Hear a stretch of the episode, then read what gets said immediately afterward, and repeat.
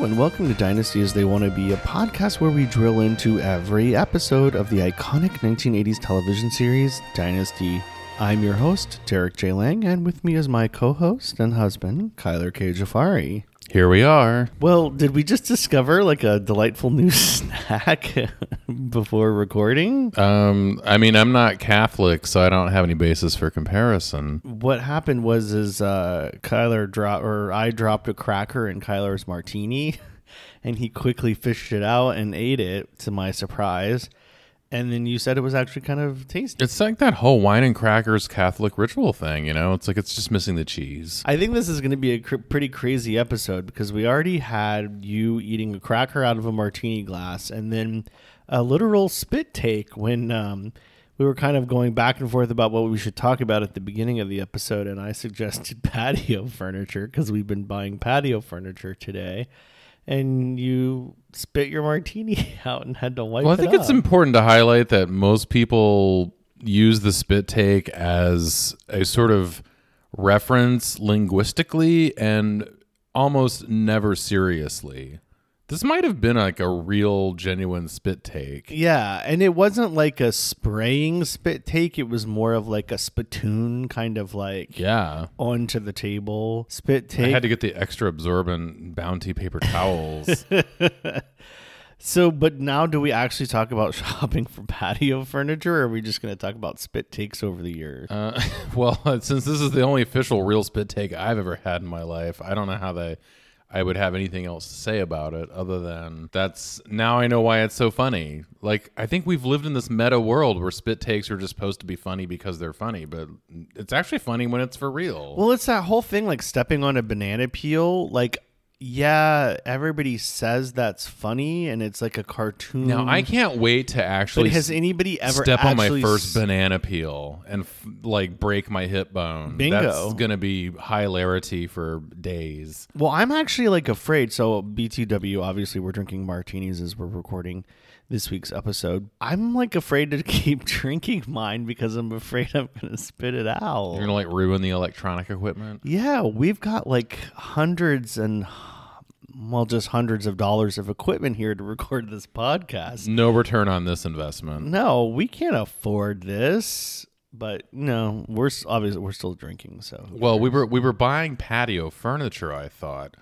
uh, which was also under the influence of a martini, I believe. And Yeah, the best way to buy patio furniture is to get really drunk and then just order it online, which is how I do my best shopping. pick and click and ship that shit. Ooh, I like that. Did you just come up with that yourself? No, it's like a fortune cookie I got at the Hunan restaurant last week. Olay.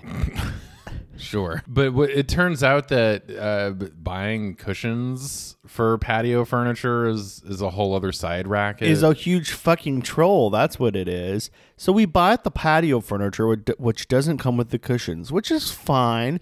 We'll custom make our cushions and get the color and the welting and the foam density that we want, honey. Well, yeah, then we went and priced it out and we're like, oh my God, we're going to pay more for the cushions than we are for the actual fucking patio furniture. Yeah, this this whole topic is like dynasty levels of gay. It's so ridiculous. I know. Just when you thought we couldn't be bougie enough, now we're literally devoting minutes of our podcast to talking about patio furniture. But we Spit can taking gin martinis, picking out sunbrella fabrics for our goddamn patio furniture. That's it's bad. We're not relevant at all. Yet, like how more in the- people are listening to the podcast though, and from around the world. well, I'm so sorry they had to walk in on this. like, let me pick up my dirty under things and uh, make the bed first. Uh, yeah, you guys, the newcomers. It, it's better than this, okay? We're not at our best this week, and we God, understand really? that. I feel like that's a continuing bumper sticker that we're never going to live up to. It gets better. Yeah, I, maybe. Well, I guess we'll find out. I've been doing a deep dive into the analytics and like we're huge in Minneapolis, which I can't wrap my head around. Like we have a lot of listeners in Minneapolis. So everybody out there in the Minneapolis, yeah, I know you guys don't really call it that. Hello from Dynasty as they want to be. isn't that like that that band like big in Portland or something? big in Yeah, Portland. big in Tulsa. I don't know. It's Big, Sky Country. Big in somewhere. No, Isn't the band that did the song Big Sky Country? Isn't their name Big Sky Country? No, you're thinking the big country, and it's in a big country as the song. That's so fucked up. And why didn't No, they? it's genius. Are you kidding me? Like they threw away their whole legacy on the band name and the song at one. They're like, we're gonna be a one-hit wonder, so we're gonna go all in. We're gonna name the, band, name, the, song, probably the album. Do you think the album was probably called that too? I don't know. It probably But was. I should look it up. It's kind of a hot song though, and maybe we should link to it because like I, every now and then I think about that song and the video BT Dubs, and I always want to do that song at karaoke. it really makes you want to like brush my teeth like all the way. You know. I don't know. I think people know that song. It was a big hit in the eighties. No, that's that's one of those songs that like everybody kind of knows, but nobody like inherently knows. And then when it comes on that one time ever, you're like, oh my god, yes, I totally know this song. But Yeah, yeah, yeah. There's a lot of those songs though, like where it was sort of a one hit wonder at the time, but like it's not even an it's it's not even wondrous. Like nobody thinks about these songs, and then like suddenly you hear it and you're like, oh yeah, But that's the power of music, honey, is that when you hear that, you're transported back to that time and you remember it and you love it and you're living for it, even though it's not like in the zeitgeist ever. So it's cool. Anyway, to bring it back to patio furniture, so we were trying to figure out what color we wanted to order these goddamn fucking expensive cushions, and we both settled on yellow, which I think I sub- didn't settle. I just wanted yellow, and and it, like it, that was the instinct was yellow. Well, I think the instinct was yellow because the Carrington Mansion's patio furniture is yellow. At least that's I've why been brainwashed by all these seasons of Dynasty, It's only the second season, honey. So, but this is only the third time I've seen it. Oh, that's right. Well, it's my first. But anyway, we're ordering yellow patio furniture. Everybody With get white excited. welting. Yeah, Woo with woo. white welting. What is it? White welting on the episodes? Yeah, and it's also in like that classic white pipe, that PVC pipe pool furniture. Yeah. Remember that stuff? Anyway, let's take a break and get into this week's episode because if we keep talking about patio furniture, I'm going to need like 19. We're gonna lose everybody and ourselves and our minds. Yeah, including all of the listeners in Minneapolis. Sorry. Love you guys. We'll be right back. Welcome back. I mean, this episode's called "The Hearing," which, like all of the titles of these of these episodes, is kind of a non sequitur in some ways, if not even a red herring. Well, I know it's supposed to be about Blake's, you know, Crime Stoppers hearing, but it also makes me think like, oh, are we going to be like listening in for something special? No, not really. It's just called Also, it's a little bit like he can't see, so all he can do is hear. I guess. Right, but then that doesn't. That's not really relevant. Doesn't really because pan out the either. beginning of the episode, he almost falls down the goddamn steps. If it wasn't for Jeff saving him yet again, Everybody's favorite house mooch, Jeff. So I don't know. I, I think we start. I think we start with uh, Doctor Toscanni because he's sort of this pivot point in this whole episode. By the way, this episode in general, I think, is one of my favorite episodes of this whole episode, this whole season. So Are you kidding me? Yeah. I'm gonna just- spit my martini. No, out. the pacing and there's like some hot shots. Uh, camera well, the work, cinemat. I- I agree. The cinematography is on point. which we need to But- cite examples because we can't just sit here and gush and you know just be fanboys but anyway but we'll get to that my thing with this episode though is like dr nick toscanni normally i cannot stand this asshole and i don't think that this, this episode is going to change my mind about him but i'm sort of sympathizing with him in this one because like all these like women are like throwing themselves at him and i mean uh, you've got fallon who's like for whatever reason she just keeps sacrificing all of her uh, female Dignity. powers and well we could call that dignity sure and, and, and like doing it for dr nick who like clearly does not care and we've already established before that he calls the shots in that cheap side relationship and then like you have uh, uh, alexis shows up also campaigning for fallon her daughter Well, yeah, and she books a fucking appointment. She's like gonna pay to hang out with Doctor Nicholas Toscanni. So she like clearly Well, has it's a her dog in the bucks, as she says. right. Think it over, Doctor. My daughter has possibilities. So does every human being. Every human being is not due to inherit a fortune one day. Would you really find that so hard to take? No. That doesn't mean her mother can buy me as a filler for her Christmas stocking. Fallon doesn't believe in Santa Claus, Doctor. Yeah, it's so weird that she would go to these lengths, and I know that you're a little questioning. I'm just questioning it. I'm sure there's something there. I'm really assuming that the writing is just on point here because why else would Alexis be showing up? Okay, so here's the I would way. think that Alexis would want to undermine the relationship so that Dr. Nick will end up with Krystle and blow the whole Carrington mansion to smithereens. But no. No, that's a good point. I mean, I do think it's weird because she saw in the last episode into his eyes and she realized right away that he's a nefarious character, which he is. He's got this sort of side angle. And that's really to Alexis's on. credit. I mean, she knows one when she sees one. Yeah, which I was like totally clap, clap, clapping for. But now this week, she's like doing everything she can to get her uh, daughter and Nick together. So it seems like she's kind of taken a step back. So the only way that I can kind of rationalize it in my head is that if Nick is taken away from Krystle, then Alexis wins? Question mark? I don't know. Maybe my theory doesn't pan Oh, out. hmm, that's not terrible. I, I, that makes more sense than like just random chaos and nihilism, which is what I was assuming. I kind of think there's also a long game that Alexis There is must playing. be. And I think that he's just a piece of the puzzle, a knight, a pawn, not a pawn, but you know, one of those like pieces that's not the king or the queen. What's the other ones besides the knight? Well, there's a rook. The rook. Yeah, maybe Dr. Nick is mm, the Doctor Nick is not a rook, though. Well, he's got crook id teeth. Oh boy. The one thing I did like about Dr. Nick this episode is his sleepy acting. You know how like some some of these actors are good Hmm. I with do love drunk some acting. good method sleepy acting. Yeah, he did it really well when Fallon calls him in the middle of the night after she wakes up from a sex dream. See now, like your your phone would just be on D and D, and you wouldn't even know. You up? That's basically what this Mm, yeah. conversation was. I mean, this is a little bit booty call as well, for sure. Oh yeah, if he would have said "come on over," she would have like you know Gotten in the doom buggy, naked in no panties. Yeah, I I think she was naked under those sheets because it seemed like she wasn't wearing anything. And we have confirmation that her and Jeff. Well, she's in full not- makeup, of course, though. Oh, obviously, you think Pamela Sue Martin's going to show up on screen without makeup on? Get the fuck out of here.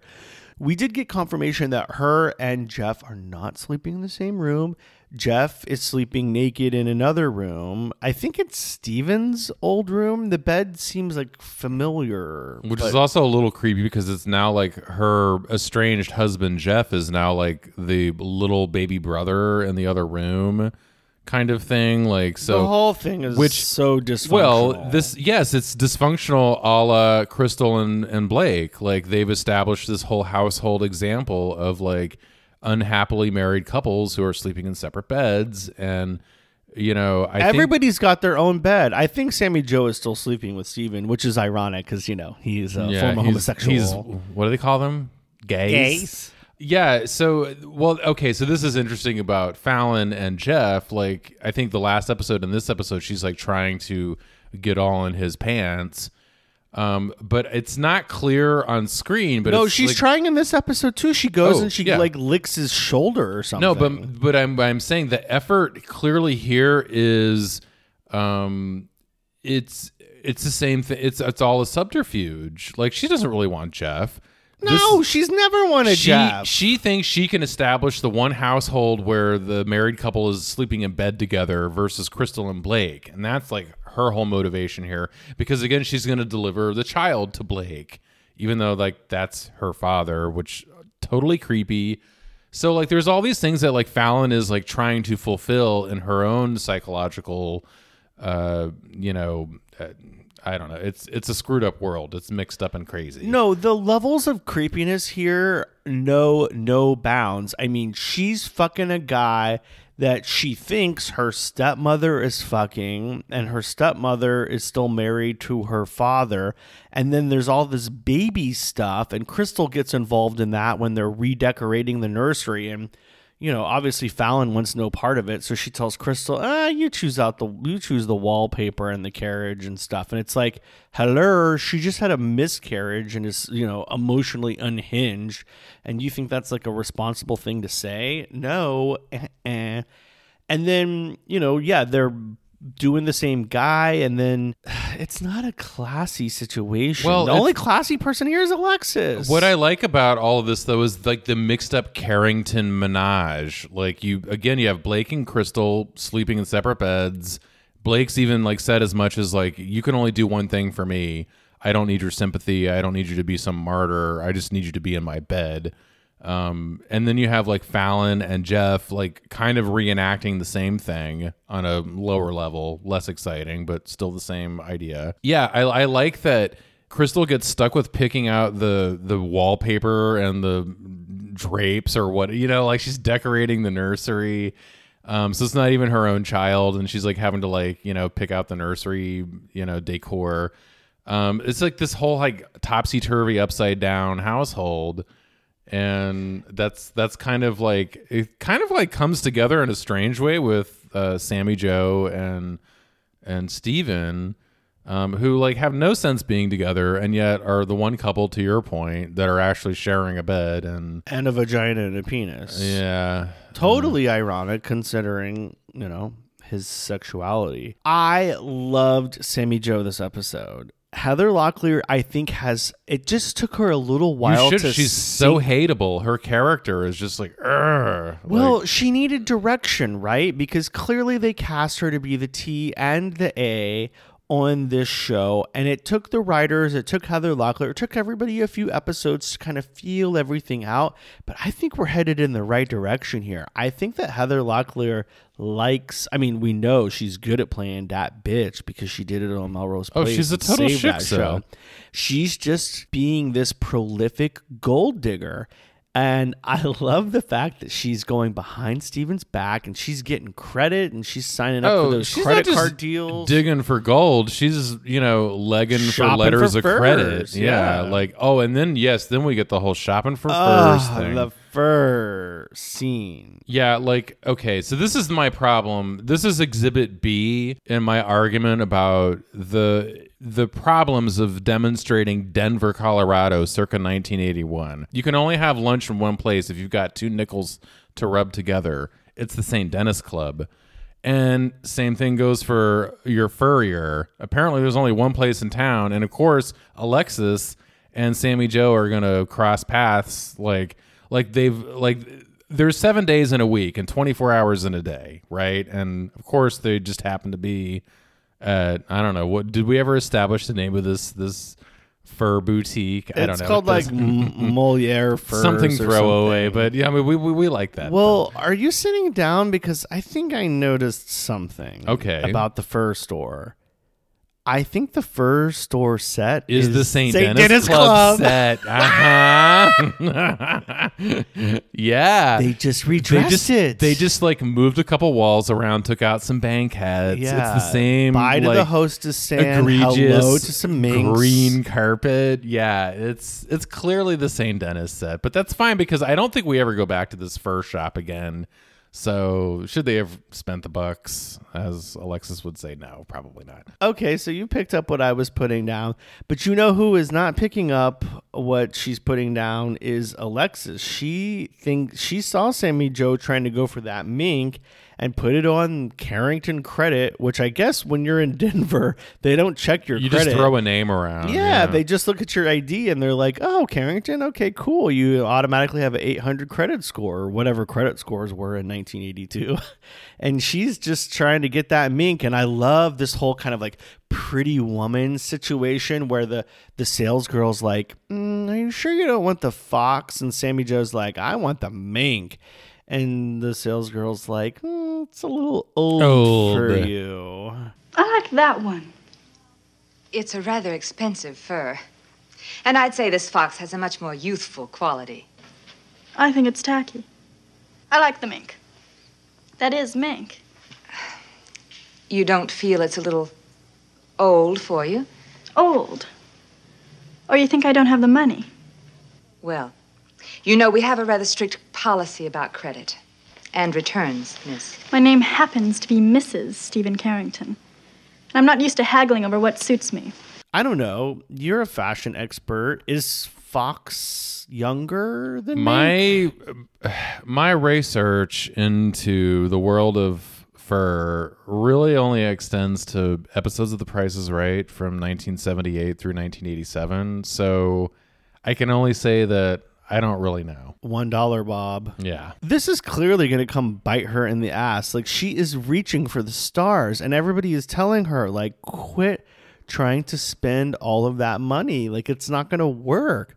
But she thinks Well, because it- she has this little secret about Fallon that that's going to just give her the key to the fucking city, the I- Mile High City. I just like that they're like, you know, this could just be obvious gold digging, but they take it to another level. Like she's in bed with a letter of credit. She's going to the fur place. Like, you know, she's really dialing it up. So we're we're making this very soap operatic. It was kind of set up last week, but we really see this play out. And I think we were both kind of right. This insane Senate committee that Blake and Andy Laird, the attorney, kind of put together to go at Logan Rhinewood turns out to be a complete and utter shit show. yeah, it's a sham. What were they thinking? Well, I don't want to like dissect moment by moment, but I do want to understand like Wait, you do realize that's the point of this podcast, right? We're dissecting every moment of every episode of Dynasty. Oh, okay. Well, I'm gonna go pour another drink. I'll be back. no, but seriously, like, so do we think that the Senate was bought out by this Logan Rhinewood mysterious figure in the background? No. So they just didn't take any of this very seriously. No, they're level-headed politicians. Wait, what? Oh my god. I mean, I know this is 1981, but are you sure? I think it was a better time, the Reagan era. no, I just think it was dumb and it's Blake again being egotistical and thinking that he's better than everybody else. Well, I'm trying to figure out are they like trying to like make Blake this bigger than life character and that's why this is supposed to be national news that there's a Senate hearing but then it's closed doors? Or is this just like what an egomaniac Blake is that he thinks The this is such a big deal and it's really not? The latter. I think the latter for sure. I think he was able to call in favors to get this circus organized, but then once it came time to actually like have the elephants come out and the clowns and whatever, everybody was like, "No, I'm not here for this." it's I'm just like burnt par- caramel popcorn and, you know, some guy on stilts. yeah, and a lot of elephant dung Oh my. everywhere. Yeah. wow, we really played that metaphor all the way to the end, didn't we? I mean, I want to squeeze it for one more, but it just it's not been that good so far, so why keep going? Yeah, so I think, you know, he was able to pull it together. And then Logan Rhinewood's attorney comes in and puts the punctuation at the end of that sentence because he's like, well, Logan Rhinewood doesn't have any fucking thing to do with Denver. So peace out, mic drop, bye. Like, it oh, was. that was the other thing. My my issue with this whole scenario is this business was transacted technically in Nevada, right? This is when the Uh-huh. check was exchanged for I don't know forty nine percent of the football team or whatever. Yes. Uh, this is like five episodes ago, which I do appreciate the fact that this show is asking you to remember Continuity. something that you may or may not have watched, you know, yeah, weeks ago. And so there's that. That's fine. But is that really what this boils down to? And that's not what I thought this like Senate committee was all about. I thought this was about uh, an ex- an IED exploding limousine situation and Blake going blind, and this Oh, guy's responsible. No, no, no. no. So I this thought, is all just like supposed to undermine this other guy's business, and that's the way that Blake's going to get back at Logan Rhinewood, or No, well, okay, so th- okay, two counterpoints to that. The first is that Blake's whole thing, and it's been reiterated. It was reiterated three times actually. Like I'm going to get him in the court of public opinion, right? So it wasn't so much of what the Senate committee could actually do. It was the fact that it was going to get publicity and he was going to drag Logan Rhinewood out into the sunlight and everybody could see that he was draining that swamp. But see, this. But then- this wait, wait, wait, wait, wait, okay. wait. But I have then- a point there. But yes, Okay, but I had two points, and I prefaced that that I was going to make two points. So, but that is completely null and void because the Senate committee said no publicity, no press is allowed, which is kind of weird because there should always be publicity, or there should always be a pool reporter or something allowed in a public hearing. Anyway, the second point is that. Well, fuck, I forgot my second point. What's your point? Well, my point was really this is another great example of how Alexis always outdoes Blake. And she doesn't always outdo herself. She she's not always a winner and I always like to preface that. However, she did that whole shenanigans with the suntan lotion and the you know, the paid off paparazzo guy. Well, that's because Rome. she was dealing with the media, the tabloid. Well, that's what Blake thinks he's going to do here. He's like, "Oh, I'm going to have this like court of public opinion," and he doesn't get it. And it's like a total blow up in his face. And then he like, then they're like, "Oh, well, Logan Ryan would send his emissary, who's going to tell you that mm, we didn't even do business in Colorado, and we have no stake in this game, and your trial is moot." Well, and I The love end. and I love the the senator of color. I do like there are a lot of like minor characters of color, so we're at least seeing like but something that's governmental, non-white. yes, bureaucratic positions. It's very interesting. Yeah, way. but I love that that guy says, "Well, wait a minute. You're calling this guy shady, but then didn't you They sell actually used the word shady. I, I love know, I that. loved yeah, it. Like like old white boring guy using the word shady, and the black guy, of course. But like everybody like is very clearly establishment using that word in 1981. Rhinewood's chief hatchet man was here in Denver. Do you have proof of that, Mr. Carrington? He came to see me to hint at what might happen to me if I didn't sell my football team to Rhinewood on his terms. And your response was? I refused, not because of the money, but to keep shady types like Rhinewood from controlling a clean American sport. Shady types, Mr. Carrington?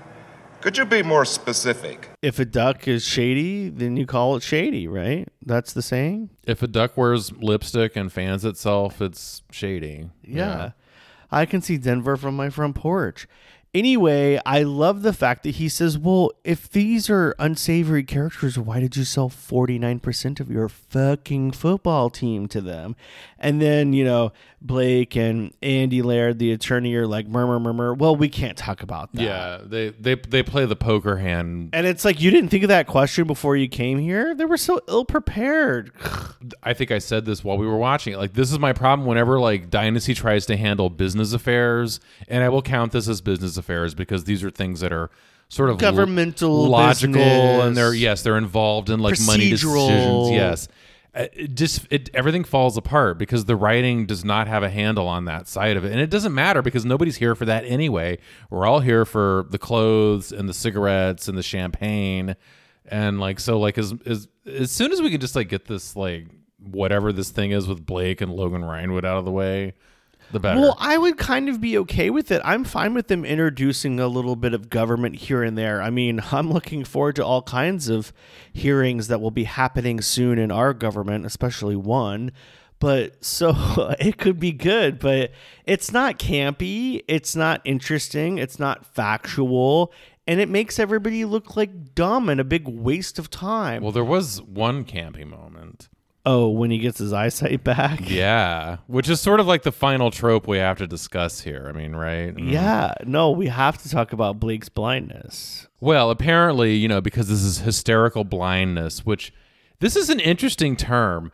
I, I think I've heard of a uh, my favorite film of all time. Period. The end is Who's Afraid of Virginia Woolf, and you get this like bit about hysterical pregnancy. Uh-huh. So I don't know if this is all just like a, a bit of like uh, pseudoscience, you know, or or folk medicine where hysterical quote unquote gets applied to things that are not really what they medically are. I don't know.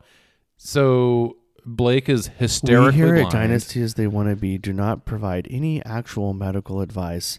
So please consult your doctor if you have any medical questions. I just needed to put that disclaimer in there so Well, people didn't 'cause you start just, coming you for us. just don't know. Well, we have more people listening to the podcast now, especially in Minneapolis. Maybe some doctors that could give better advice than we are, clearly. But oh anyway, God, I hope doctors have better things to do than listen I, to this. I think we have better things to do, but here we are anyway. And uh, Blake has got hysterical blindness, quote unquote. I don't know what the hell that really means, but I think it just sort of suggests that it's selective. It's just like uh, Steven's, you know, gay amnesia. Like you can just decide suddenly I'm not gay anymore. Well, here's the thing. So, okay, he's at the hearing. He starts hearing a synthesizer. He can start making out the faces of the senators. He makes out the face of Dr. Nick Toscanni, which BTW, why did he invite Nick Toscanni to the hearing and then he doesn't even like talk to him there? He just like leaves. Anyway,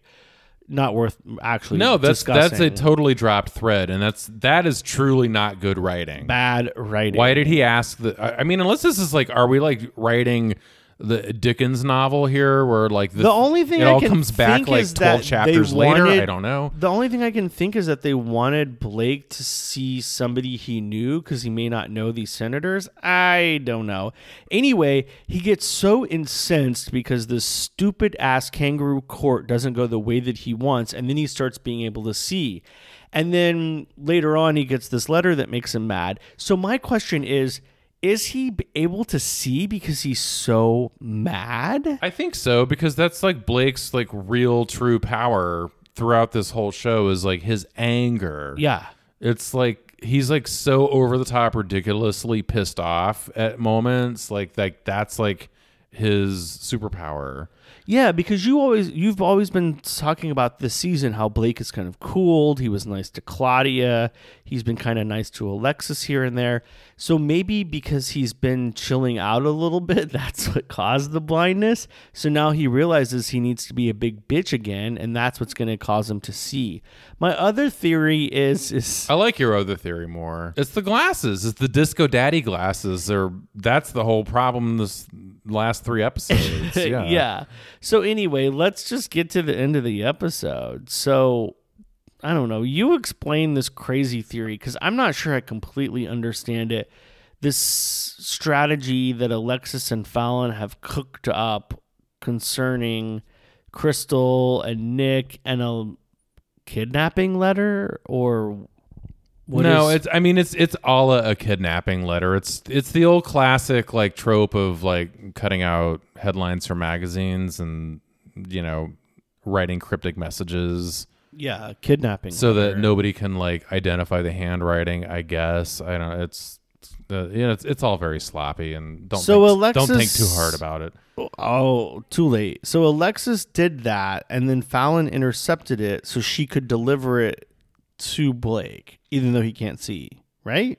Am I explaining this? Yes, because Fallon knew after speaking with Alexis that there was going to be this, you know, bomb this bomb drop at the front door. So she intercepts the letter, which is a classic, you know, that's that's a great little plot thing. Yeah, I mean now And- we would just send a text from you know an anonymous number or something, but back then you would have to snip, snip, snip the latest Vogue and Right. then send it in. Well, and you'd also have to get Joseph, the malicious major domo, out of your way so that you get it, not him. Um, which is pointed up later because he comes into the room with Blake after Fallon leaves after having read Blake the letter, and he's like, "Do you want me to read it for you again?" AKA, I want to know what's in that letter. Read it again. No, you you want to read it for yourself. Well, yeah, of course. Joseph. Uh, but okay, so fine. Uh, but yeah, this so this letter gets intercepted, and I think it's all sort of uh, it's a little bit predictable, right? But I, I I do like the way that it's it's sort of worded like a, a ransom note, though, even though it's just like basically saying your wife's cheating on you. Well, that's because Alexis is an artist and she has a flair for the dramatic.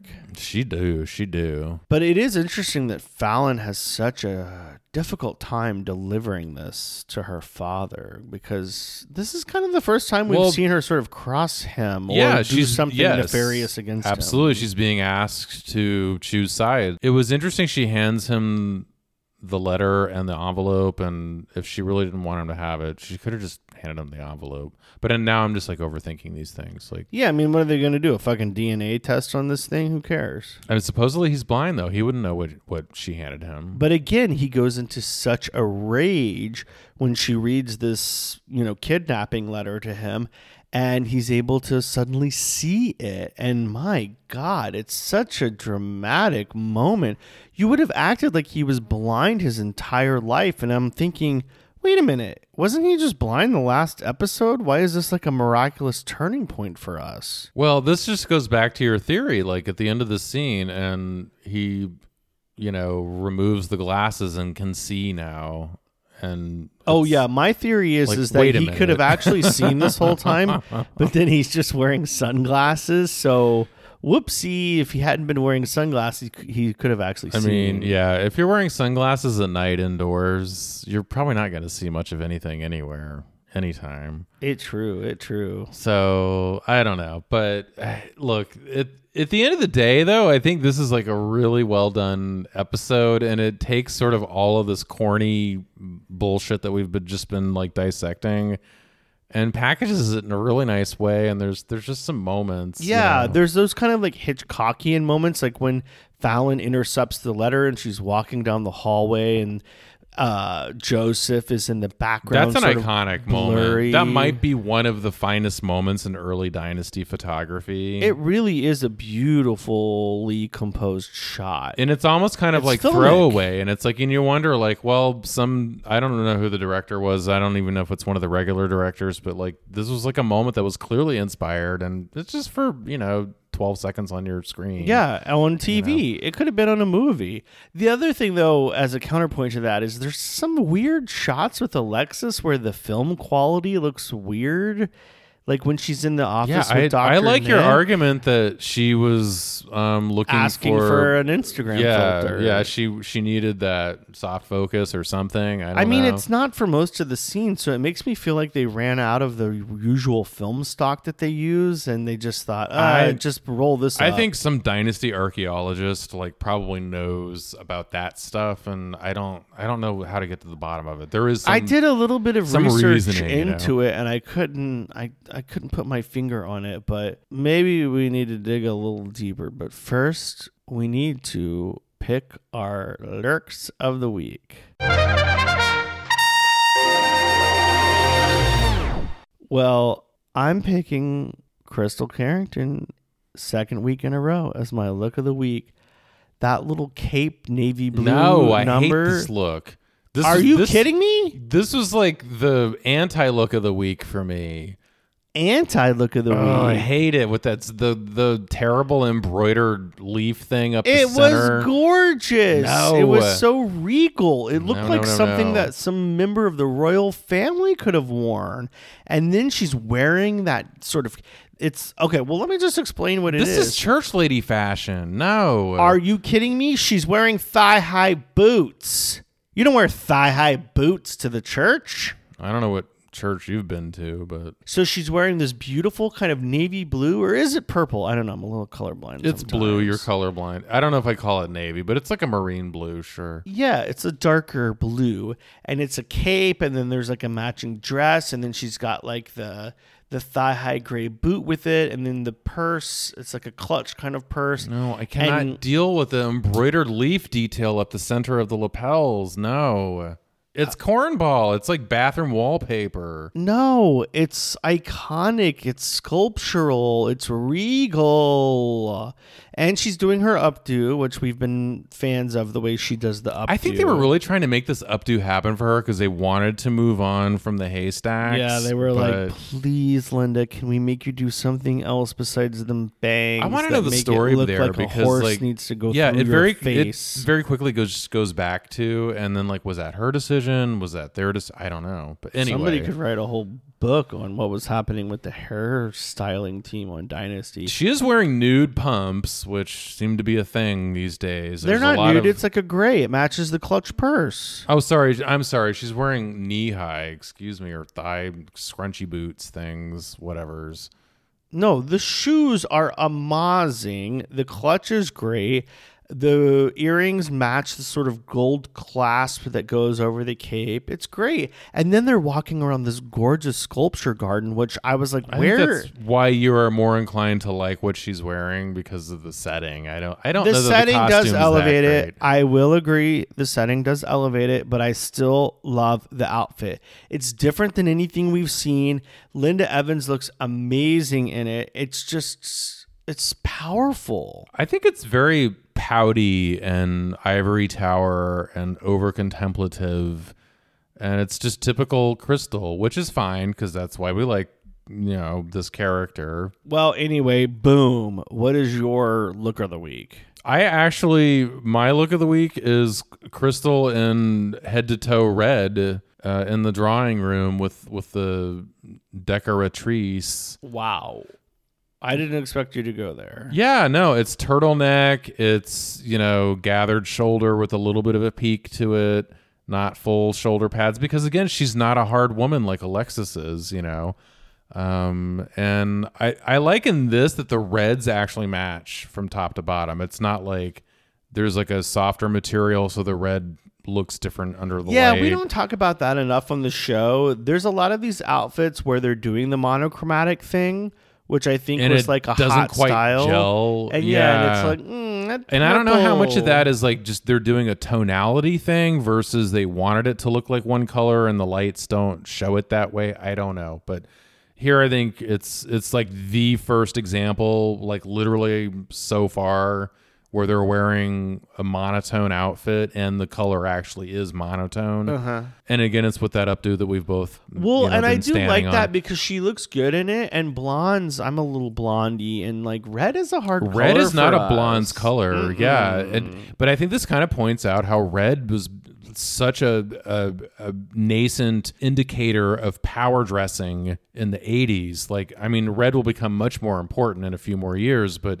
you're seeing red so much in these first like you know episodes of this season um, on a lot of characters, not just actually on Krystle. It's interesting because she's not normally wearing red. No, no, no. Alexis it's is not really her color. red, yeah. yeah.